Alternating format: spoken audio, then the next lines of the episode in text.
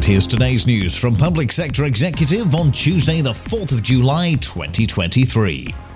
The government is rolling £3 million worth of investment to help prevent antisocial behaviour through the summer.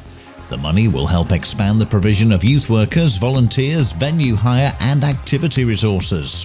And the Local Government Association has called on the government to work with councils across the country to implement a coordinated plan for asylum and resettlement.